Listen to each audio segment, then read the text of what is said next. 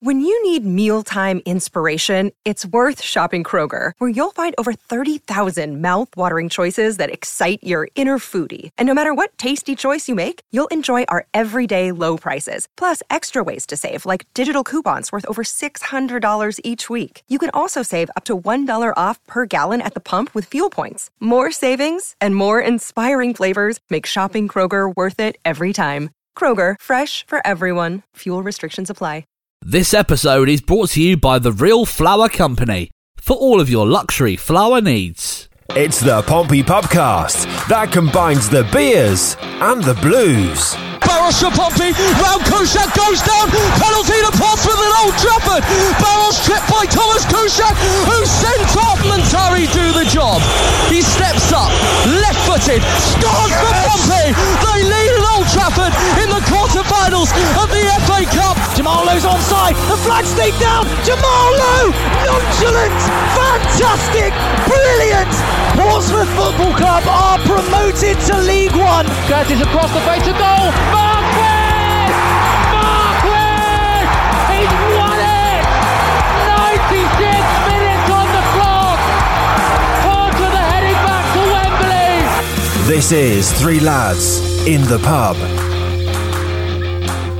Episode 17, Three Lads in the Pub. I will be honest, I did start recording again because I thought it was episode 16. Cheers, Jeff, for pointing that one out. How are we doing? Jeff Harris alongside myself, Liam Howes, and Ryan Stilwell, back at one of our favourite pubs, the British Queen, on a Sunday night. Some music playing in the background, good atmosphere in this amazing pub. Good to be back, Jeff. How you doing? I'm good, mate. You? All right. Shattered. Long weekend. You look it. Yeah, I know. Long weekend, but yeah, good to be here chilling with a Old Mount cider I've gone for, obviously. I was going to go for a fruit shoot. A pineapple and raspberry. What have you gone for? A bit of neck oil IPA. Okay. With a very interesting glass. It's a snazzy glass, isn't it? I've never seen anything like that. Very nice. And Mr. Stilwell. I've got a rare pint of lager on me. I've gone with the Tiger. Okay. Did you have any Guinness this week? No, I didn't even try. What? On St. Patrick's Day, you didn't have a Guinness. I fully expected you to say... He's Scottish, not Irish. Yeah, but come on, you love a Guinness. I do love a Guinness. I do actually have a Guinness in my house that I forgot to have. But man's been busy. It's been a busy week. Yeah, it has been. And it's been a busy week for our own personal lives. It's also been you could say a shit week for Portsmouth Football Club. Not great, Jeff. Well, is that the end of the episode? Summed it up in three words. Wow. There's no sugarcoating. 3 minutes in the pub.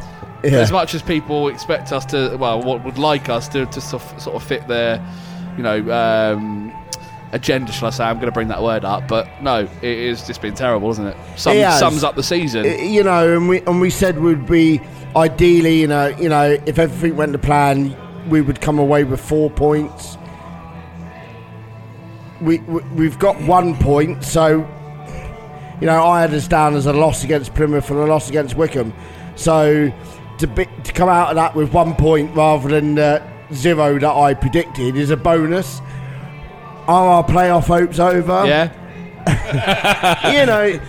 2 weeks ago you'd put all your chips in the centre, Lee, and what happened? I know, that was tongue-in-cheek. I think you'll find that was Jeff Harris that said, fuck it, we're getting sick. That was his words. It was in here. It's disappointing, though, because Jeff's had a good string of getting results right recently, and the moment he brought into the platform, I was like, no, Jeff, you're on fire. Don't do it, mate. You're doing so well.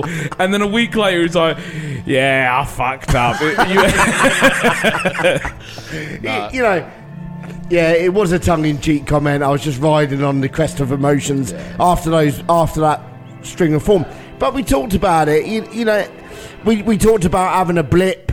We're clearly in a blip. The strikers aren't finding the back of the net. We're not creating much. Where silly mistakes are costing us games, dropping points. And we said, if you've got playoff aspirations, you've got to take points off the teams in and around you and above you. You've got to claw those points back. Now, I thought Plymouth were there for the taking, as were Wickham. We just can't find the back of it. Bearing aside some shocking refereeing decisions yesterday, George Hurst is having his shirt ripped off his back. and the ref just goes, yeah, there's nothing in that. There's not a single angle that doesn't make it look like a free kick. You know, you get some of those fouls where, you from the right angle you see it. No, from every angle you see it. It's just absolutely shocking. Off the back of that, we'll come back to this in seconds. Did you see the shithouse retweet from Pompey today? With a picture of George Hurst being tugged back with a shirt. Replica shirt. Get your hands on a replica shirt, yeah. You know, it's genius. It's Wadman. And we've talked about the standard of refereeing in this league. Yeah. And that's a whole hour. You know it's a pretty bad game when the main talking points are about the referee. He was just poor. Yeah. I think for us, you can obviously look to the penalty that was not given on Tuesday night at Home Park. You can look to the red card that was not given to Tafazzoli yesterday. What I try to live by in any sport, not just football, if your team is reliant upon refereeing decisions to save your season, then you've not been good enough. I absolutely accept Tafazzoli should have been sent off. Cooper should have been sent off Tuesday because obviously it's a last man challenge. But the fact is Pompey are relying on these decisions to save their season. If you'd been good enough to score in the first place, to get on shot on target in the first place. We were told we were going into this week with the season on the line. We walk out of Portman Road with one shot on target. We walk out of Home Park with 0 shots on target. And we walk away from Fratton Park with what supposedly was a shot on target. Yeah, one. I don't call that ragged header a shot on target. I know the goalkeeper collected it, but from my memory it was still going wide. So it's not really a shot on target. This is our season on the line here. We're supposed to, I know we've played a lot of football. We've got a small team. More on that later. What is the one objective in a football game? Score a goal. Now, we can't even get a shot on target recently, let alone score a try. A goal. What I mentioned tries for.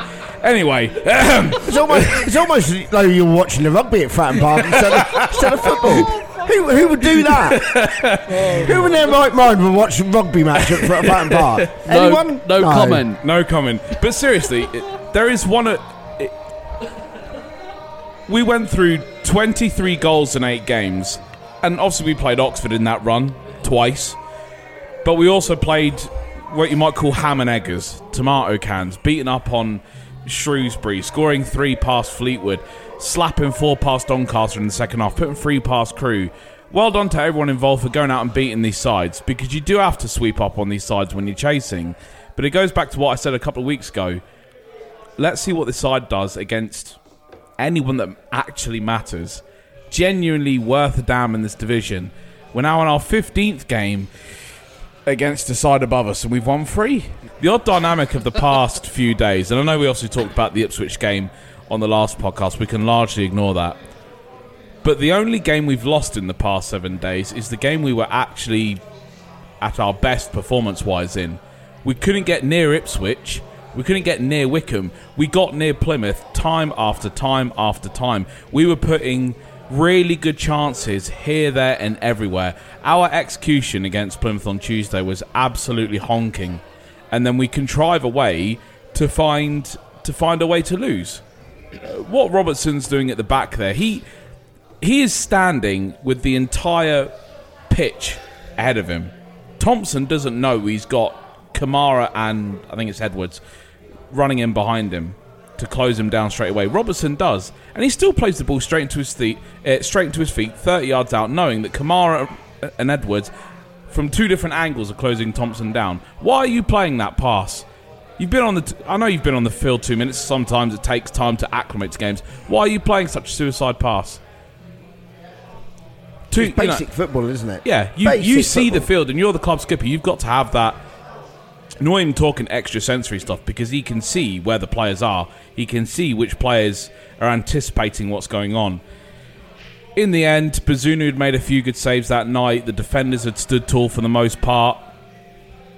I understand why Ogilvie came on for Denver Hume. He was getting torched at the left wing-back position. It was a solid move, if uninspiring, going forward. But again, we had chances against Plymouth. We had chances. We either took too many touches in the box. We skewed the effort wide. The best performance in the last 7 days for Pompey, we still found a fucking way to lose it. It was a good way to lose, though, wasn't it? Going back to that game... Was it a penalty? I think it was. It's penalty. The referee's even apologised to Cowley, which, all right, thanks. What, And it's those fine margins. It's those fine margins that change games, because that's a penalty. Everything after that incident doesn't happen. We've talked about this several times this season. If a free kick's given in a certain build-up of phase of build-up, the events after that have all changed. They don't happen. So if you go and concede 5 minutes later, that doesn't happen. It's that total sliding doors moment. And games are decided on fine margins and these fine decisions that, quite frankly, the referees are getting it wrong. But there seems to be no improvement in their performances. Yesterday, if there was an assessor in the stand yesterday, that referee isn't refereeing for at least 3 weeks because his performance was that poor. What usually happens when we see an adequate referee in League One, they get promoted. Yeah. It'll be in the Premier League ridiculous. Next week. It is annoying because the decisions are wrong and we have not been the beneficiaries of these bad calls. But in the same moment, like we still haven't done enough to go out there and win these games. Like you said, you can't rely on them. The moments. Decisions not going your way. You look at yesterday, on around 16 minutes, Harness breaks, he runs 2/3 of the pitch, he squares it over to Tunnicliffe, who then pings it back in. Well, even pings it, just cushions it into the 6-yard box. Walker's offside. Sure. And he doesn't even just put his foot through it. He takes a touch. But he takes touch into the path of the defender coming back as well. Again, you can see what's coming. Surely as an instinctive forward, you see what's coming. You're 6 yards out. Just lash at it. That just reminded me of John Marcus at Charlton. That poor touch. And he's just like... That commentary from Andy Moon must live in every Pompey fan's head. He must score! He must score! He didn't. I'm sorry. If John Marcus got criticism for that, Tyler Walker deserves everything coming his way after Saturday afternoon. Honestly, I put it out there yesterday. The guy should not even be anywhere near the squad, let alone the starting 11. He really... I just don't get... Yes, I know he scored in League One for Lincoln before under the Cowleys, and they see a player in him. Clearly, he is a confidence player. He's not... I mean, you spoke about it several weeks ago. He is not going to do it between now and the end of the season. He is a complete waste of time and money. And if the money we are hearing, he is being paid a week to be at Fratton Park, and we were told by Andy Cullen himself, Tyler Walker's wages are equivalent to 2 of our highest earners that we got rid of, or even 3 of our players that we got rid of to bring him in. Well, we know for a fact that Walker was funded by the departure of 2 other players. The 2 most recent departures in the squad were John Marquis and Ellis Harrison. Now, if you sprinkle a little bit of change on top of that, you are talking in the region of 8 to 10 grand a week for Tyler Walker, who has scored from 1 yard out against the worst side in the league in 9-10 starts. It's not good enough. We've commented about him before. I said it was a relief to see him score at Crewe. I've been called harsh. I like seeing Pompey players score goals. I never want to see a Pompey player fail. I'm also not going to hide from the truth. When Tyler Walker starts, we start with 10 men. Yeah. Can't argue that. It is like getting a red card in the first minute. I literally tweeted a couple of weeks ago that I've seen enough already, and I've been called... I was told it was a bad take. Well, tell me it's a bad take now. To what end, though, is he still starting, apart from rotation? Because with 8 games left to go in the season, he's unlikely to sign for the club, based on the evidence so far. Now, 8 games left to go in the season. This football club is still pushing the idea of a playoff narrative. You can see it in some of the tweets the players are putting out. You can see it in Cowley's articles to Hampshire Live, the news. They're still buying into a playoff push. Well, Tyler Walker can't be anywhere near it. And if you're building for next season, then build for next season. Aidan O'Brien goes a little bit anonymous in games before providing great little sparks. He's kind of like Brett Pittman in that regard. They're not the same player, but they have similar influences in games where for 85 minutes they're missing, but it's the 5 minutes that they do stuff that makes you go, "Oh, that's did it." The Atkinson game didn't he? Yeah, he didn't do much for that. But then he ran 80 yards and set up Tunnicliffe. I would build around. Everyone listens or reads my blog, or I used to be on the radio. Don't you know? Everyone who knows, there's a mention for the week. Boring, isn't it? Yeah, fucking boring. Everyone knows. Even after the Fleetwood game, I said we're going to finish outside the playoffs. I don't care with 8 games to go if you think this is a playoff push. Build for next season.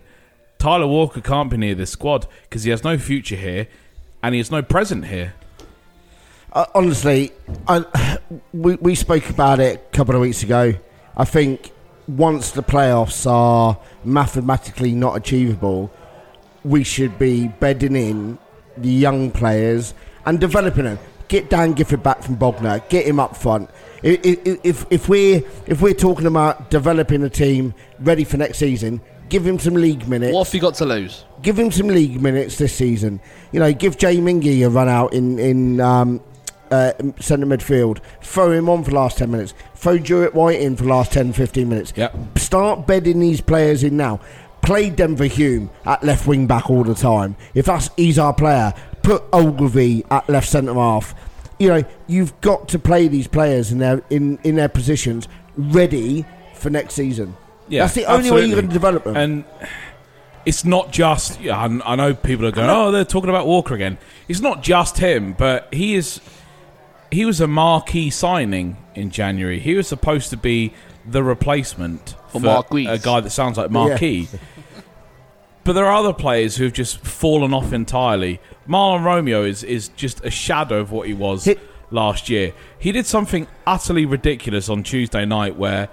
The ball comes out to him sort of 5 yards from the byline. He drives past the midfielder. Now he's got a half-yard head start, essentially, and he's got a clear right foot ball into the box. Does he put it in? No. He barges his shoulders and goes down looking for a free kick. The ball pilfers out for a goal kick. Why? Where's the positive mentality to go beyond a man and believe that you can put a ball into the box? Where's the confidence that you can line up a guy one-on-one and say, I can beat you and deliver? No, he gets half a yard ahead and goes, I'm not sure about this, lads. I'm going down for a free kick. Why? In these big games against good sides where everything's on the line, you've got to believe that you can line up your opposite number, look him in the fucking soul and say, I'm going through you. But we don't do that. We don't look our opposite numbers in the soul and believe we can do them. Yep. And Harness as well. He had that purple patch in November, December. His petulance starts to show again. He gets a red card. Should have been sent off at Cambridge. He should have picked up a yellow card yesterday for a petulant shirt pull. Now he's back to 1 and 5, Marcus Harness. Again, players across the pitch have just dropped their standards and quality overall. And Cowley's listed a few reasons for that. Again, we'll get onto that later. But this was supposed to be the week where we were told we're going to attack this week because everything's on the line. We leave the week with, in my evaluation of the game, 0 shots on target. It's not good enough. Now, that doesn't make Pompey bad overall. It makes us what I've said we are for the entire season, average, because we have the capacity to put in great performances against average sides and shit performances against average sides. We haven't beaten Cambridge this season, for example, but I would say that first half against Burton a few weeks back was brilliant. We got straight into their faces, put them under pressure, and for a resolute, gutsy side that Jimmy Floyd Hasselbank has implemented, we torched them in that first half. We do good at sweeping up on sides in the bottom. That's why this 2022 run is built on what it is. But we are absolutely inept against top sides. So we're half and half against average teams. We're good against crap teams, and we're awful against good teams. And they almost seem disappointed that we're mid-table. I told you this half a year ago. I got the fucking sack for it and all. Oh, dear. I don't know where the surprise is. And we've tried to give Pompey a get out of jail card. We have not said you need to go up this season. Hands up if you said Pompey need to get promoted this season. For the listeners, by the way, there are 4 people in this room. No one's raised their hand. We've tried to give them a get out of jail card and say you don't need to go up this season. You just need to build for the next season. And they're still pushing a playoff narrative. You're digging your own hole because you're setting yourself up for a standard you can't possibly meet because you're not good enough. We're trying to help you out with that, but you won't bloody listen. It's kind of got over my dead body vibes, isn't it? We know it's not going to happen. We do, yeah, you're right. We do know it's not going to happen, and it's the hope that kills you. I know. You know, week in, week out, 14,000, 15,000 Pompey fans are going to Fratton Park, to hopefully see entertaining football, get the right results, see a real team performance where they give it their all, and they're coming up short. Go out there and prove us wrong, and we'll be sat here laughing when Tyler Walker is offside again. Hell, and he scores like 10 goals between now and then. We'll even clip it off. On the day of the playoff semi-final first leg, whomever, we'll clip this 10-minute segment, and we'll say we got it wrong. But to date, you have won 3 games out of 15 against sides above you, and you expect to get out of the division like that? Give me a break. 17 days, though, Jeff, to turn it around and push for this promotion playoff push that we're obviously going for. What do we do in that 17 days? Find the back of the net. Yeah, practice shooting. There's the goal. And I said this when Jackett was in charge. I think it was on one of the football hours. If your forward line are training against a poor team defensive line, they are going to find the back of the net in training. They will find it 9 times out of 10. Because the defence weren't up to adequate standard. Now, when it comes to a match day, they are going to be up against better defenders. They are going to be up against teams who are going to sit back and put, 11 men behind the ball and be hard to break down. They're not going to really get that in a training environment unless the Cowleys go, right, youth players and all you reserve players, you're going to sit there and make 2 banks of 4 and make it hard to break down. Now, it may take the first team in that training situation 15, 20 minutes to score a goal. I don't know. I don't go down to the training ground and watch that. However, as I said, if your forwards are playing against a second string defensive line, they are going to score. They are going to have a bit of confidence, but on a match day, they ain't going to be up to it. Yeah. Just looking into these final games, we've drawn a blank at Portman Road, we've drawn a blank at Home Park, we've drawn a blank at Fratton Park, but it doesn't get easier because 3 of our final 8 are against 1st, 2nd and 7th. Someone said to me yesterday, Rotherham lost us Stevenage, we're in with a chance. No, we're not. Yeah, then a man sent off in the 35th minute and they lost. It's shocking that you might lose a game with 10 men, and people are going, do you not remember Accrington? Do you not remember we're 10th? What a bit. And people are sort of coming over now to the idea that this is over. Now, I'm not happy about that. I'm not happy about the idea that people are coming to our way of thinking, because I want to see Pompey on the bigger stages. Do you think I'm happy going to Morecambe on Easter Monday? No, I don't want to pay £20 sterling to stand on a concrete slab getting sworn at by yokels. I want more from life than that, but we ain't getting it. I'm not a pessimist. I'm a realist. If you could end the season now, would you? Yes. Yeah. Just start next season. I just don't think there's anything to play for. No. But what is also wrong? We've been talking for months about preparing for next season. What is so wrong about trying to apply some optimism to next season? What is so wrong with saying, okay, this one didn't work out for a series of reasons? Just because we're saying it's over and we're not that good a team, it's not necessarily us pining to fail. And you look at these final 8 games, we've got 8 games in 26 days. It's a game every 3.2 days. We've got a small squad as it is. We've got to play 1st, 2nd, 7th. We've got a couple of other tricky fixtures sat in there as well. Yeah.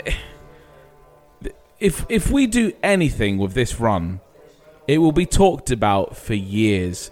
This will be one of the most iconic runs in Portsmouth history if we do anything out of this. We haven't got a game for 17 days or so now. That gap between where we are now and the other teams playing could quite significantly lengthen.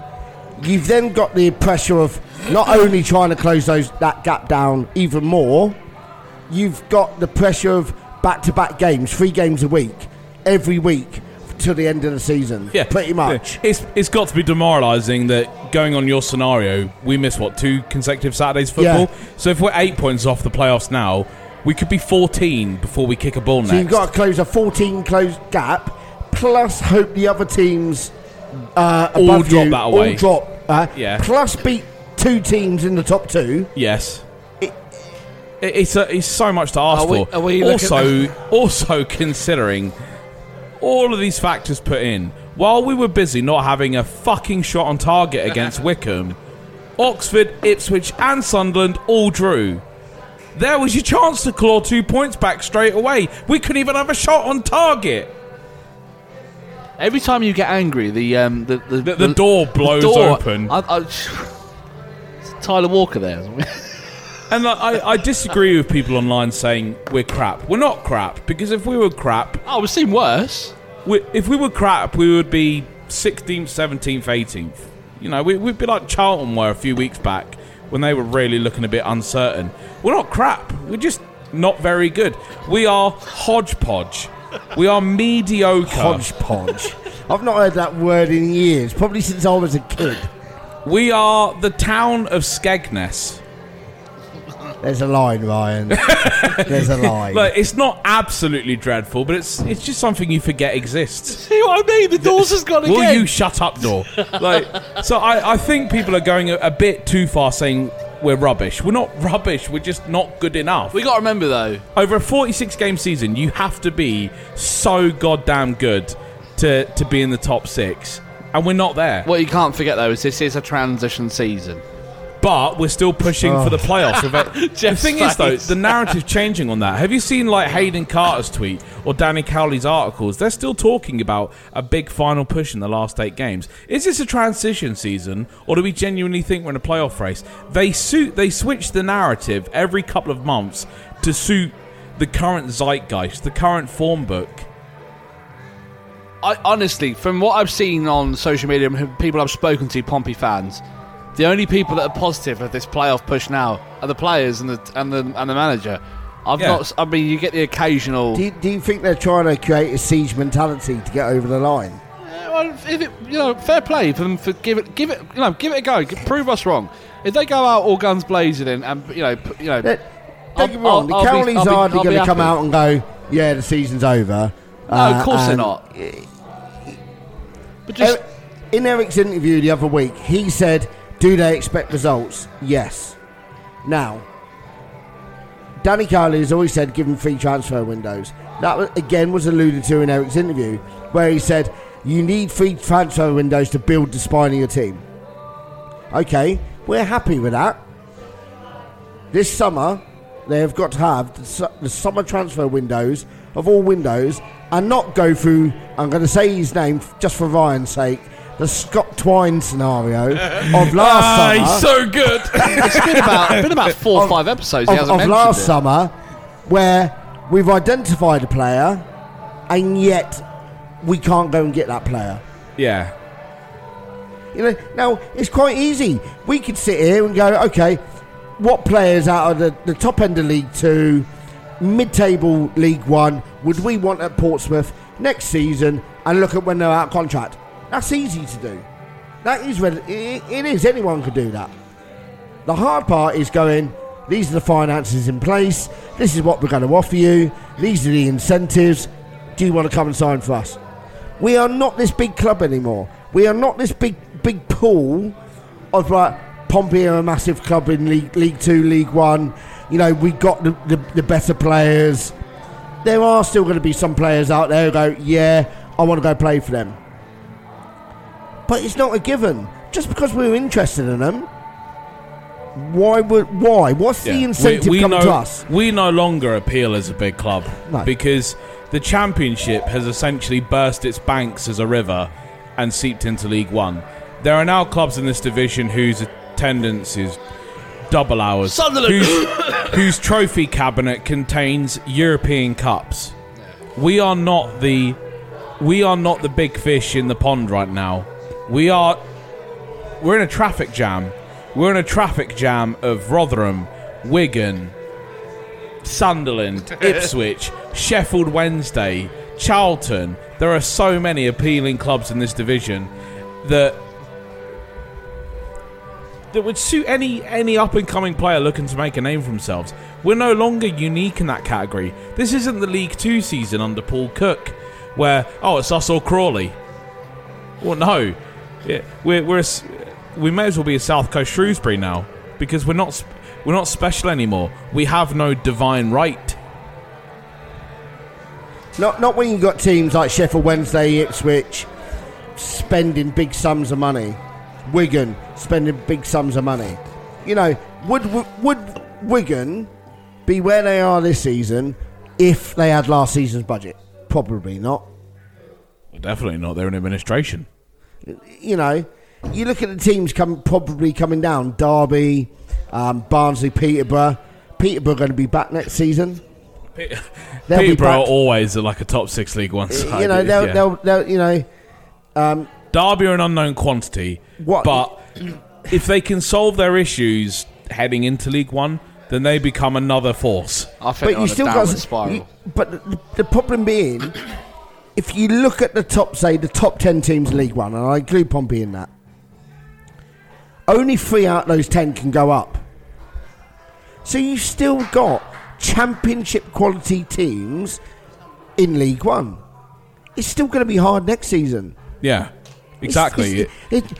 This is the point I tried to make. It in a 46-game season where you are coming up against these competitors, these rivals, you have to be better than these great, historic, time-old institutions over 10 months of football. It is not a season on Football Manager that you can bash out in 3 days. This is real-life, tough stuff that we're competing against. There is no quick fix to all of this, but there is also no hiding from what we're falling short of. And what we're falling short of, yes, we've got a good defensive core. One of them's probably leaving in the summer. Our goalkeeper's leaving in the summer because he doesn't belong to us. Midfield needs improving. The forward line essentially needs building from scratch. So heading into next season, where you're taking on these grand competitors that have won more than us, that are attended more than us, you're still looking at rebuilding two-thirds of your side. It's going to be a tough season. It is tough. Cheerful fucking episode. This isn't meant to be negative. This is just painting the realities of how hard it is to be the best of the best. There's a difference between best of the best and best of the rest. And right now, we're probably, we're fourth of the best. We're fourth of the best of the rest. We're not even the best of the rest. We're not even seventh. No. And going back to Plymouth, you see. Joe Morell's a good player. He plays for his country. He played for his countries at the Euros. Louis Thompson is a good player who's overcoming his match fitness issues. But that Plymouth midfield, Panucci Camara, both games against us, Fratton Park, Home Park, absolutely unbelievable. Immense. He wasn't even man of the match Tuesday. They gave it to Ryan Edwards. He was brilliant as well. But I watch Camera involved in every single phase of play. Never stop running. Relaying the ball. Constantly moving around. And he's not even a championship player. He is a better midfield. He's been a better midfielder in both games we've played against Plymouth this season. And Plymouth are only in the League One playoffs. So he's already something, for the most part, above what we have. And really, they're only 4 places above us. This is how fine the margins are, but how much building you have to do. It's not a quick fix, and I sympathise to an extent with the Cowleys and the owners, because League One isn't what it was 5-6 years ago. But you've got to be conscious of that now. You can't have the arrogance to have won 3 games from 15 against sides above you, then enter your final 8 games 3.2 days per game, playing 1st, 2nd and 7th for going, yeah, one last playoff push. What? Have you not been watching? What? This. I get they're just trying to spread a bit of positivity, but I just use different words. I would prefer realism. I know some. I would genuinely prefer realism. Yeah. You know, we haven't got... We talked about it earlier. We haven't got a game for 2 weeks, and that was Bolton and Rotherham. They've been rearranged, obviously, midweek games. Out the next 4 games after that, we've got Cheltenham, Lincoln, Morecambe, Gillingham. I've got them down as 4 wins. Now, I think that's if we don't get 4 wins there, it's definitely over. We won't, reach any place in the playoffs. If we reach win those 4 games, we are still in with a shout. But then we've got to play Wigan at home. And then we got Sheffield Wednesday. Now, the other week when I said, yeah, fuck it, I'm all in. We're going to get 6th place. I said it will go down to the Sheffield Wednesday game. It still could, but we've got to rely. It's not in our destiny anymore. It's not in our control. Oh, we need favours. Yeah. We need the, we need the teams at the bottom to be beating the teams above us. The teams in mid-table to be drawing. There's too many variables going on, and you can only affect games and control what you can control. You shouldn't be going into the latter stages of the season reliant on other teams to do you favours. That's what relegation teams do. Yeah. That's what teams in the bottom 3-4 do. Yeah. They rely on the teams in mid-table and above them to beat the teams in and around them or below them to do them a favour, not the opposite way, getting that place into the playoffs. Yeah, I certainly believe there are players in this squad that can play a pivotal part in next season and that can help us compete on an even keel with those sides in the top 6. I believe there are players in this squad that can help us to that end. But to the same extent, I know we all have differing footballing philosophies. I said last week that every minute you spend not preparing for the future is a minute lost. I don't see what the point is in chasing this season. I genuinely rather would. Like, you play Denver Hume at left wing back every game. We bought him to be the starter. You may as well get embedded into this team and intimately familiar with what Cowley wants to do. You may as well play Aidan O'Brien in a multitude of positions to see where he would naturally fit into Cowley going forward. Is it behind the front two? Is it up top? Just give him different chances to prove himself, because I'll give you an example. Gassner had me. It's all well and good scoring a hat-trick against Havant in a game that's 50% intensity, but he shat the bed in the league. Now, you're getting grown man's football in a pressure-free scenario against sides who are still playing for something. This is the best situation for a footballer to come in pressure-free against good sides and play football. And then a manager gets to look at them in real time in these games. Not against Havant, not against Bogner. Jay Minke would be in the same boat, because obviously he's out this summer. Does he have a part to play next season? There's no point gambling and giving him a contract because he looked okay against our inevitable friendly against Crawley.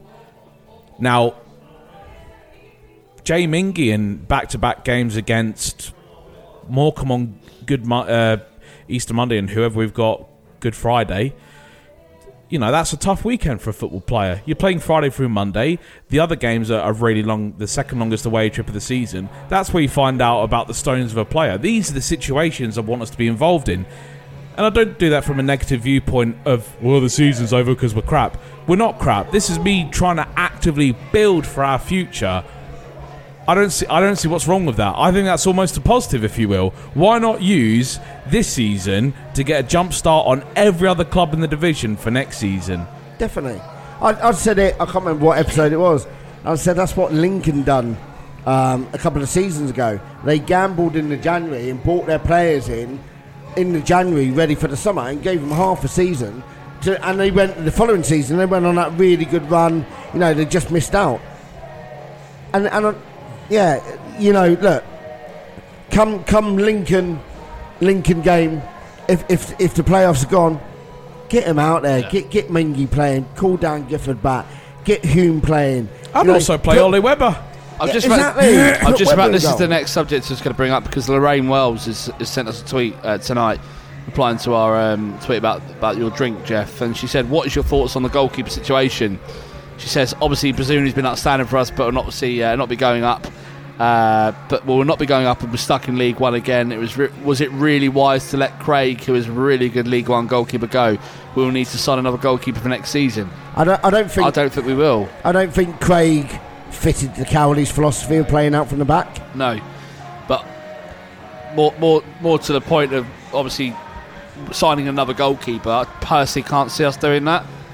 Obviously, we sent Bass out on loan to get him ready for next season, in my opinion, and Webber will be fighting for his place. That's how I see that one panning out. Yeah. Or do you think that's the end of Bass? If he doesn't start as number one next season, he's gone. Bass has to stay or go next season. Yeah. He has to be number one in August, or he has to be number one somewhere else. Yes. We cannot keep kicking this can down the road. Don't get me wrong. I think Bass will become a really good goalkeeper. Is he ready yet? He's got the ability.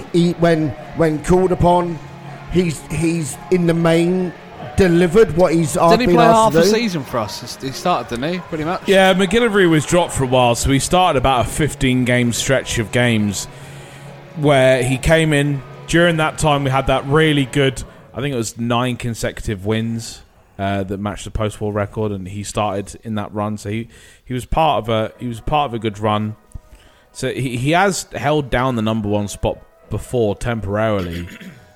But again, going back to my comment of seasons of 46 games long, it's an awful toil on a player's body. I just don't, and on their, their mental capacity. Yeah, I just don't think at the moment Bass commands his 18-yard box. Do I see him as the ball-playing goalkeeper the Cowleys want to sweep up at the back? No. Is he a capable shot stopper and come in and catch him for crosses? Yes. So Bass has got to develop his game, and he's got to take it up 2 or 3 notches to be the number one for next season to fit their philosophy. I cannot see the Cowleys changing their philosophy. I haven't seen anything. If they do, a very valid question would be asked, what the hell were you doing this season? Yeah. If you change it after what you were trying to do this season, we literally have wasted a season. If by sheer fluke we get Bazunu, which I don't think we will next season, he'll be playing in the Championship at least. Has to be. He for his own development and for Man City's personal kind of development for him as well, they're going to want him to be playing in the Championship with a view to the season after being their number 2 goalkeeper.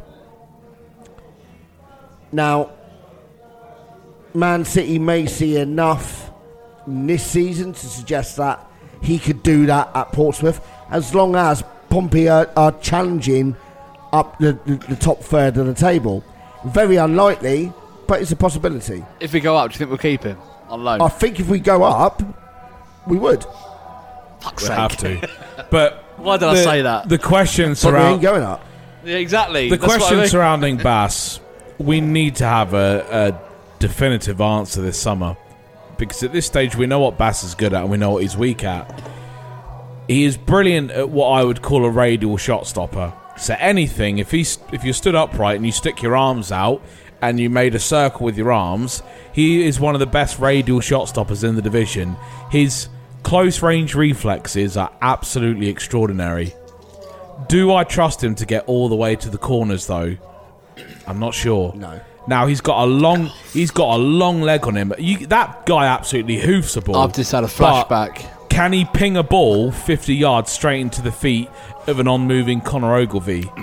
See, that's different than having a strong leg. Now you're talking about having an accurate leg. This is where this decision needs to be made, because all of a sudden, if you're getting rid of Alex Bass, that's another player you need to sign. We're already talking about shipping out most of these players, whether they be loanies, players we're getting rid of contracts. Are you adding a goalkeeper to that as well? A number one goalkeeper at that. So this summer has to be the summer we answer the Bass question. What if I just had a flashback from Oxford? Fuck me. We were there together, weren't we? We were. Yeah, but in his defence...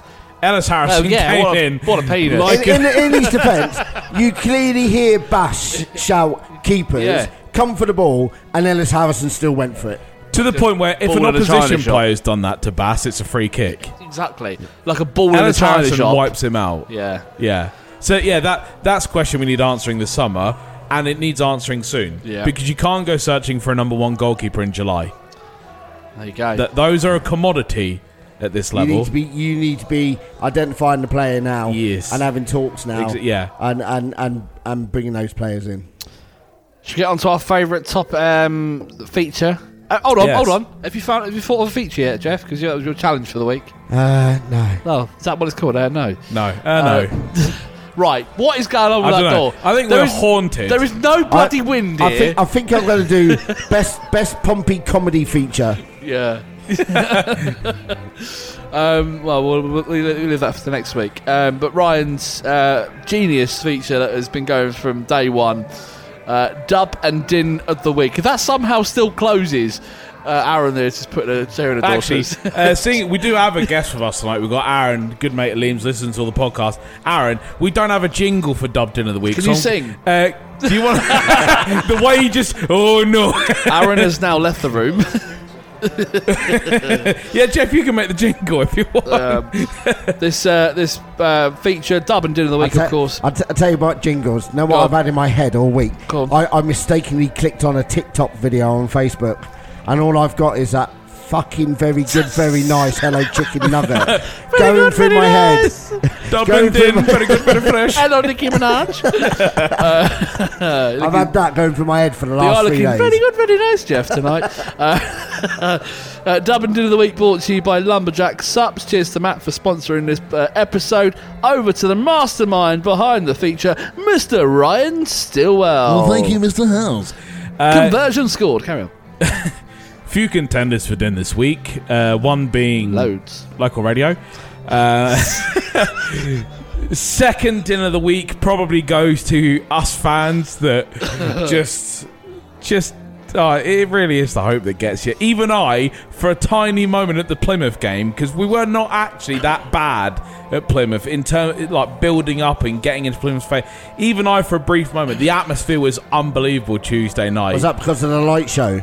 Yeah, oh, Jesus Christ. What? Yeah, Plymouth are at Din of the Week for their third-tier light show. I saw people praising that. Goodness, it was cringy as hell. But the atmosphere was unbelievable Tuesday. The fans that went did not stop, and I was in amongst it, and for a few moments I allowed myself to believe we can have this game. We can go out and beat this lot. We didn't. I felt like I did on the way home because I allowed myself to believe, and I don't do that. I don't believe. I'm a miserable cynic, so I was a contender for that. Din of the Week, though, when I looked back at it, it has to be Pompey. Just the manager, the players, they get a collective Din of the Week. And here's why. Monday, we get an article from Danny Cowley saying we need to attack the week because we've got a break after this. We're playing two very good sides. We're chasing. We need to attack the week. The result of the attacking the week is 1 point and 0 shots on target. What attack? Are you taking the piss? What attack is that? Maybe it was an Italian attack where they reverse all the time. Yeah, they retreat. Yeah. And sorry, we meant defence. Then comes all that, we're still alive, we'll have a break, then we'll get back on it. Shut up. Yeah. No, stop spreading this narrative. You don't need to. We're not asking you to go out on a miraculous playoff run. We almost don't want you to because we want to build for next season. Then all the excuses start to come out. Oh, the schedule's ridiculous. Well, funnily enough, the schedule got released in June. I know when the season finished. The season was always finishing on April 30th. Well, we've got such a small squad. Yes, of your choosing. You chose to operate with a small squad. And didn't they come out and say... They wanted to sign international players so they can get extra breaks throughout the season. Exactly. So you go out and sign internationals to get international breaks, but when international breaks come in and the season ends on April 30th because we have to have a shorter season this year because we've got a World Cup in Qatar this winter, you're going, the scheduling's awful. Well, you knew about this. I love when he gets angry. It turns me on. You knew about this. These are poor excuses. You opted to have a poor squad. Your players keep getting sent off for stupid little things. Like, Marcus Harness, what are you doing with these silly little red cards? He should have had 2 red cards in 2022 alone. That's 6 games, or 8 games included the games he gets sent off in.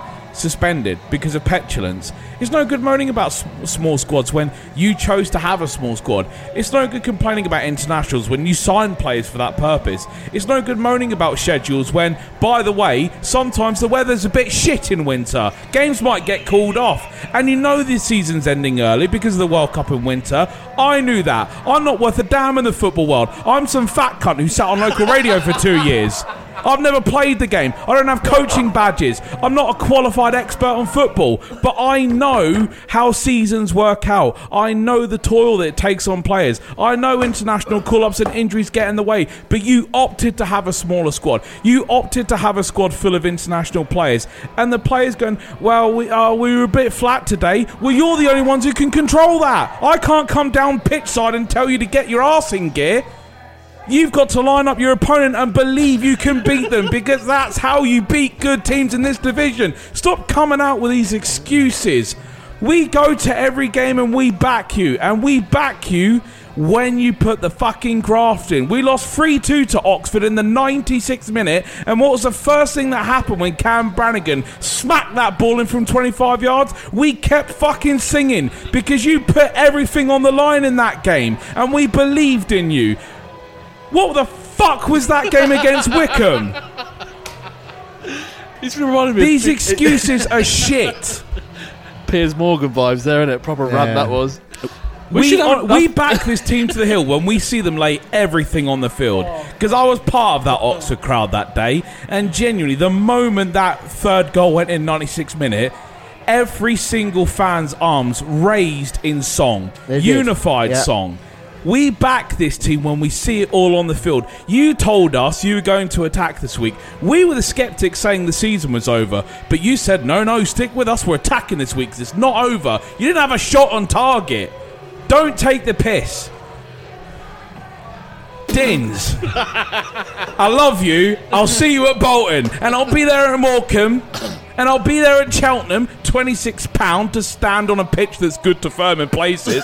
Nice little horse racing joke there for you all. Do you know why? Because I love this football club, but sometimes you fucking wind me up. I think we need a new feature of Sofa Dumb and Dinner, Brian's rant. Honestly, can we get paramedic down here to check his blood pressure? I love this club, I love these players, but you need to stop winding us up with these false narratives. Just lay it all on the line and let's see what happens. That's as simple as it gets. So who's dinner of the week? Pompey at dinner of the week. Pompey, everyone. I'm joking, right. I can't argue with that one again, Jeff. Every week he gets us, doesn't he? You know, football can be complicated, yes? We can complicate with strategies, but I always say, from a fan's perspective, it is go out there, lay it on the line for 90, we'll back you the whole way, and we'll see what happens. It is as simple as that. Well, whether I've coached football, whether I've coached hockey, I've always said rugby? No, never played rugby in my life. Not interested in egg chasing. The sport the sport is overcomplicated by thinking about it too much. At the end of the day... Oh, that was a great example of that in the Ipswich game. It is. Taking Tunnicliffe off corners because Ipswich can counter. Well... But if we score, they can't counter, can they? Exactly. If you put a poorer quality of ball into the box, they're more likely to counter because you put the wrong sodding guy on corners. Again, this goes back to what you have to believe that you can deliver. You have to believe that you can get it done. I can just see, I was going to say Roy Hodgson, but he probably would have done it. You know, Glenn Hoddle in the 98 finals, David Beckham can't take corners just in case the other team go up the other end and break. Yeah. Ridiculous. What a ridiculous comment to actually make. From players to manager, you've got to believe that you're good enough to do it. You know, the aim of putting your best corner taker or set piece specialist on those kicks is to score a fucking goal. You know, Pep Guardiola said it before. You know, you don't need a plan B if you're so good at plan A. Exactly. And if your plan A is sat on the edge of the 18-yard box defending space just because they're going to counter, I'm sorry, you're overthinking about it. Your objective should be, we want to put this ball in the back of the net, therefore I want my best set-piece taker taking that free kick or corner. Yeah. And just to round off dinner of the week, again, we're moaning about scheduling, we're moaning about squad sizes, we wouldn't be in this position if we hadn't got on two honking runs beforehand. We're not in this position because we have a small squad. We're in this position because we lost 2-1 at home to Cambridge, then 2-1 away at Burton. We're not in this position because we didn't get a penalty against Plymouth. We're in this position because we drew 0-0 at Doncaster in August and drew 1-1 at home to Cheltenham. We're not in this position because Sean Williams fractured a vertebrae against Charlton. We're in this position because Lewis Wing was too complicated to sign on the final day of the transfer window before he signed on the final day of the transfer window to the side we've just played yesterday. We're in this position because of our own failings. Our own fruition. Do you know what? I'm going to miss Pompey over these next 2 weeks. I'm going to love the 2 weeks off, but at the same time, I want to get back in the stands because I want to give these guys my full back in for 90 minutes. But I'm not going to hide from the fact that you're making excuses for your own errors. Yeah. We're all, and it comes from a fundamental human level that we are all flawed. We all make mistakes. There is not a single damn person on this planet. And we can accept that as long as you own, yeah, exactly. You accept it. You own it. And you make conscious efforts to reach those standards again. And sometimes you fall short of those standards. But what makes you a good, conceited person in life is that every time you slip from those standards, you do your utmost to get back to it. You don't hide from your errors. You don't make excuses for them. You hold your hands up and say, right, we've got this wrong. My only fear is we're in a bad run of form now. We know what Pompey are like after they have a break, you know, the COVID break, the other international breaks. I just think this is gonna impact us even more now. It will, and the only saving grace is the congested fixture list that the Cowleys are moaning about, because games will be coming every 2-3 days. Exactly, yeah. So that you would hope with that run of 4 easier games that we can get up to speed a lot quicker to then face those harder games. And there was one Cowley comment that will always ring true, and I will always advocate, is that we have to remember that footballers are humans and they do get tired and they do get worn down. I have no issue with that, but that again, that's partially your fault because you've made them a small squad and you've put them up against this schedule.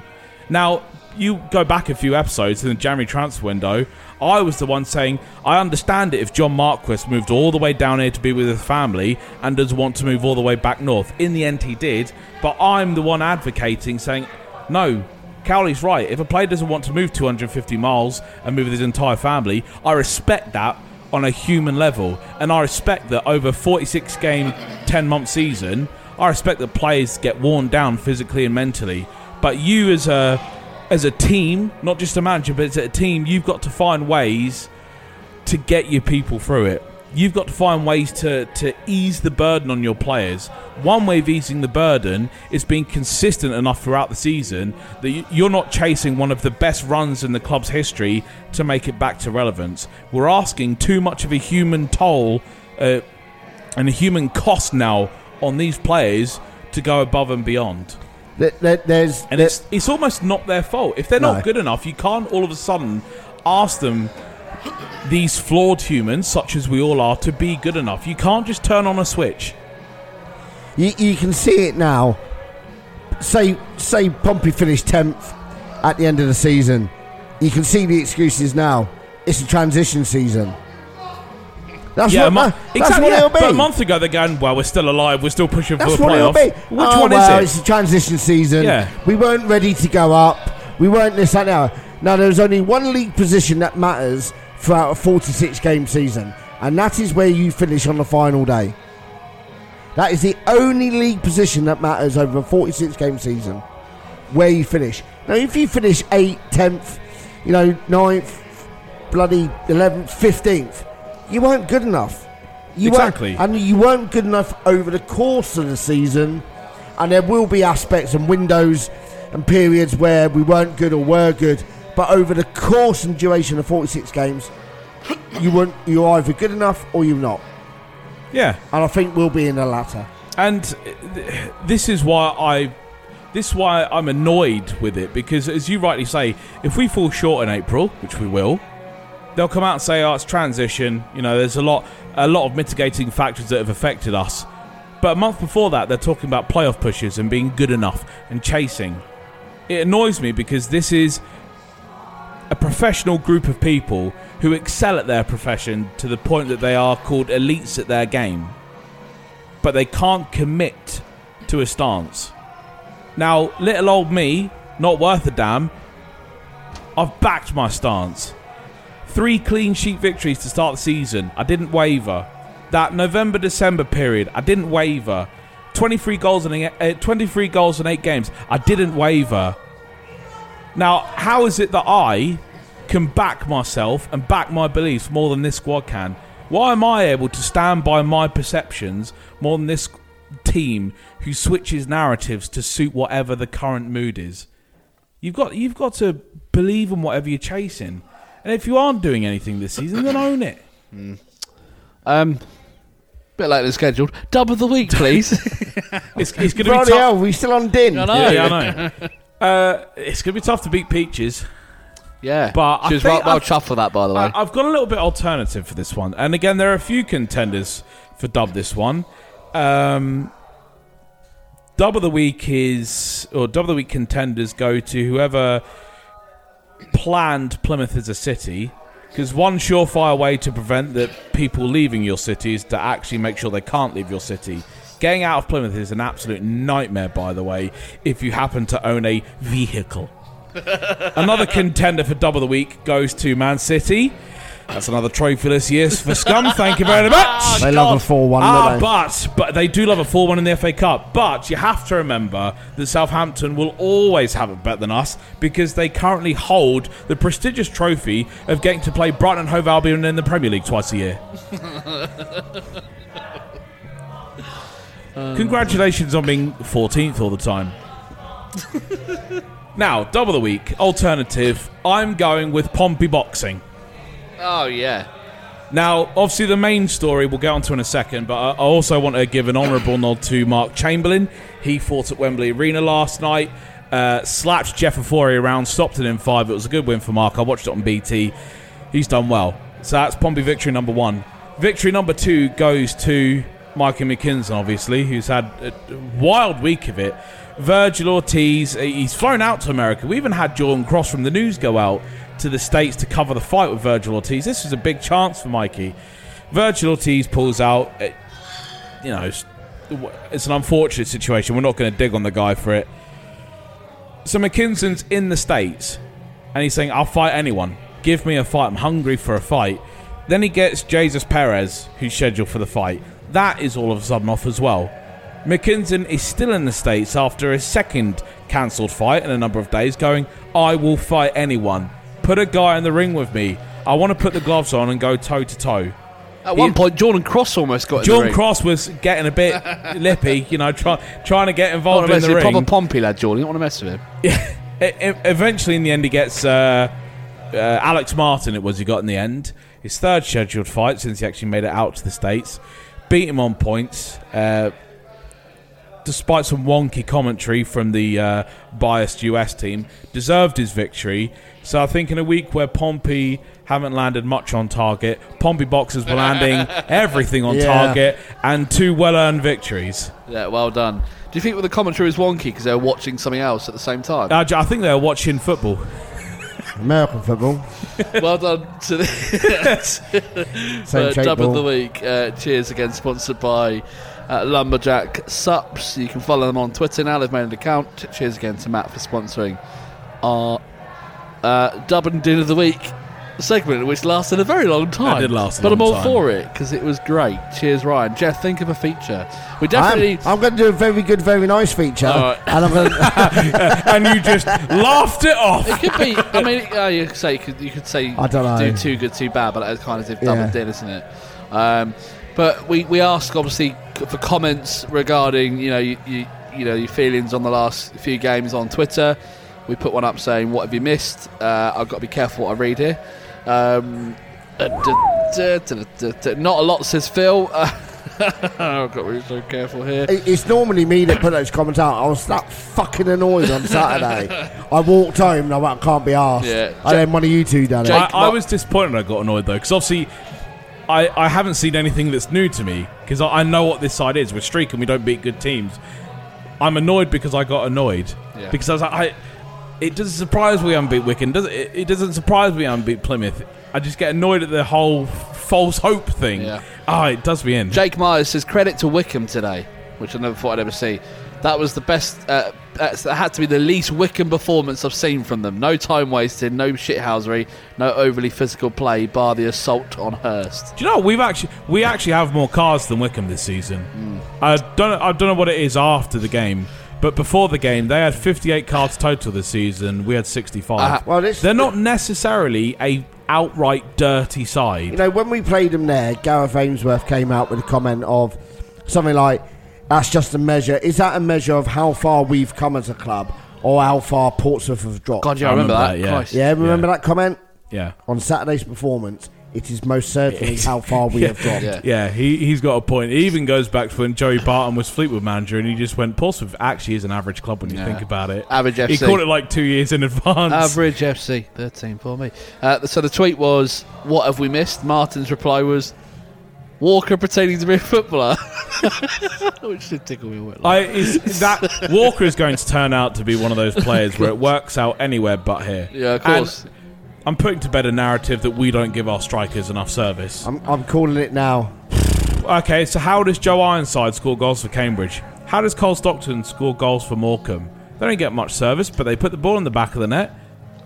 Good strikers score goals after one or two chances. Not 5-6. June the 7th. Tyler Walker signs with Pompey. We go live for three lads in the pub. Hi, Tyler, nice to meet you. Again, as we said earlier, we don't want a Pompey player to fail, but we're also, we see what we see, you know. So honestly, there was not much more to say. I mean, it was, people were just saying not a lot, shambles, etc., etc. Just a generally shit week, to be honest, for Pompey. Yeah, some good tunes though on the jukebox tonight. Oh, yeah. It's been on the good form tonight. Yeah, it's been very good. Anything else you want to add in, lads? Before we have a 2 week break, are we off? I'd say 17-day break before we go to Bolton on a Tuesday night. I'd actually just say to everyone, enjoy it. Enjoy the break. We're unlikely to do a podcast for the next couple of weeks. We might do a space or whatever, but we're unlikely to come down to a pub.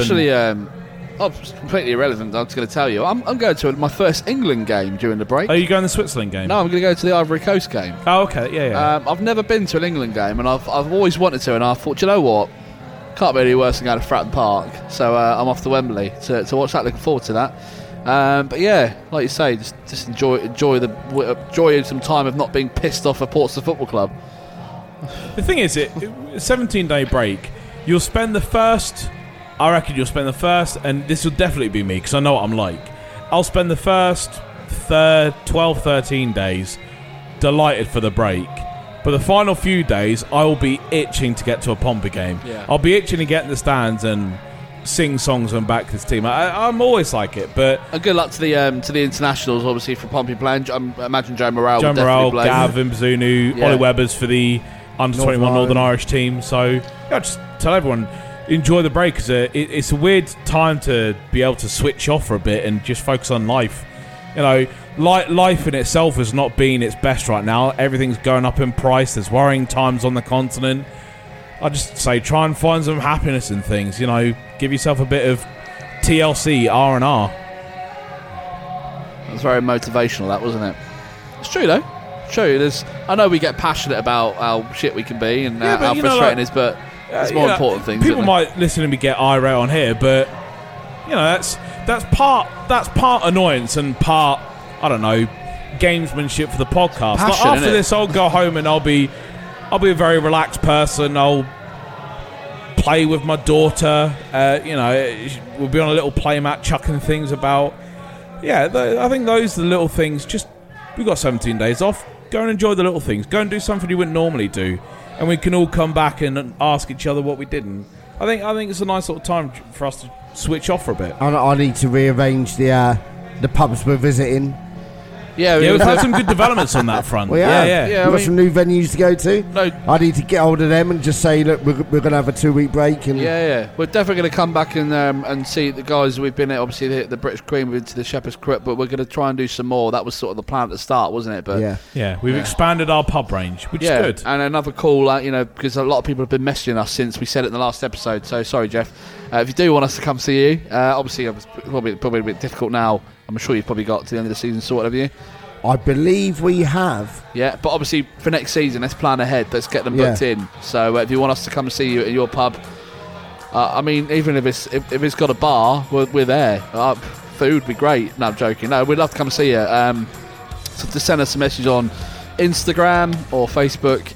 Also, we're going to try and get our Facebook page running because I've noticed we haven't really shouted about that, have we? So three lads in the pub on Facebook. We tend to do more of our stuff on Twitter, don't we?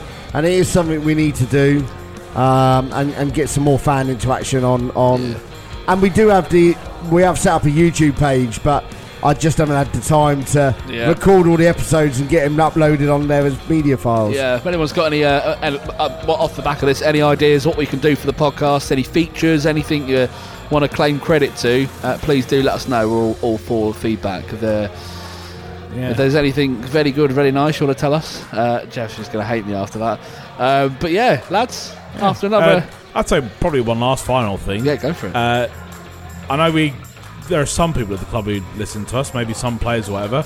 I'd actually genuinely tell the management staff and the playing staff also enjoy your time off. You know, it's been a long season so far. They get criticism from all quarters, including us. We don't hide from it, but on a human level, we have nothing against any single player on a human level. Right. So I genuinely hope that after several hard months of toil and going back and forth, I hope, anyone who is listening does get to enjoy a little bit of time off and does get to spend some time with their families rather than busting ass on coaches and planes and up and down and here and there. And there you go, lads. Pleasure as always. Cheers to Aaron for popping down, having a beer with us at the British Queen, and cheers to the guys here for being great hosts once again. And we will see you for episode 18, Three Lads in the Pub. See you later.